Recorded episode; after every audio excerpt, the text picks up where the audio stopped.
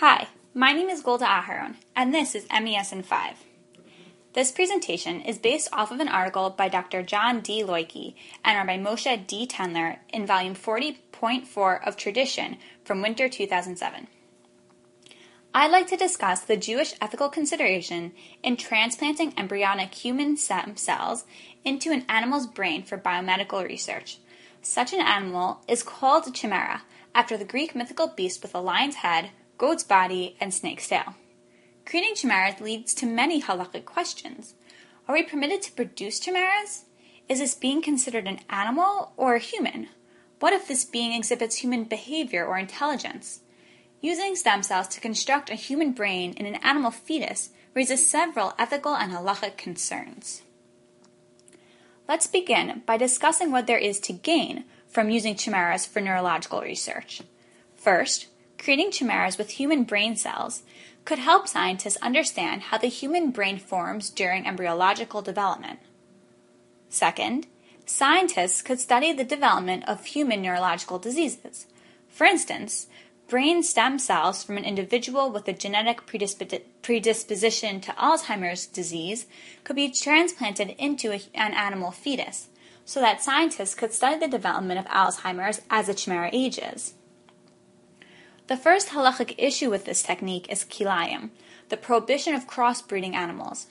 The Torah states in Leviticus 19, You should not let your cattle mate with a diverse kind. You should not sow thy field with two kinds of seed neither shall thou come upon yourself a garment of two kinds of stuff mingled together.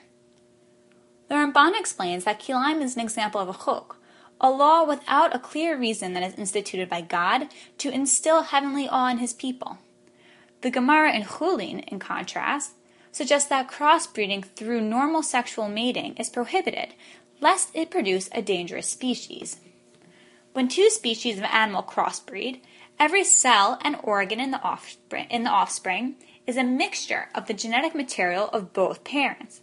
Thus, the offspring is sterile because its parents have incompatible chromosomes or the wrong number of chromosomes. Chimeras, on the other hand, are created by transplanting human embryonic stem cells into the animal embryo and allowing those cells to develop on their own. Chimeras, therefore, are composed of two separate types of cells, one from each parent, not a genetic mixture of both parents' genetic material. Chimeras are not necessarily sterile. Therefore, it seems that creating chimeras by introducing human embryonic stem cells into animal fetuses would not be a violation of kilayim. Inserting human brain cells into an animal fetus may not be considered crossbreeding because no sexual mating was involved and the Torah does not explicitly prohibit human animal hybrids. Also, chimeras are not necessarily sterile. The laws of Kilayim do not forbid the creation of human animal chimeras.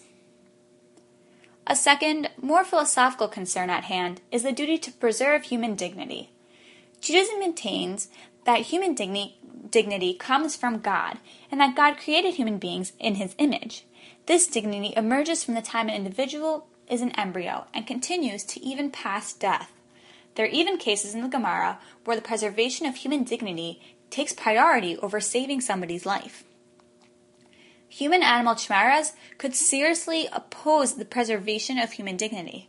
Chimeras include elements of human beings, yet they are created for the purpose of experimentation. Additionally, transplanting human brain cells in an animal might produce a being with human like intelligence and character, and trapping a human personality within an animal body would be considered denigration.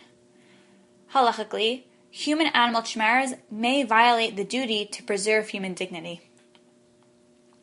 So, how should we as Jews respond to this particular method of biomedical research?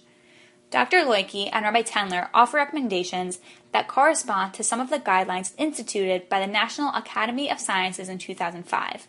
Some of their recommendations are 1. Human brain stem cells may be transplanted into animal adults for research. 2. Human mouse chimeras with a human blood system or human sheep chimeras with human livers or kidneys are halachically permitted. 3. Human stem cells should not be transplanted into the sex organs of animals. and human animal chimeras should never be allowed to mate or reproduce. And four, human brain stem cells can be re- transplanted into animal embryos before behavioral characteristics develop and only within a test tube environment. This was MES in 5 regarding the transplantation of human embryonic brain cells into animal fetuses for biomedical research. Thank you.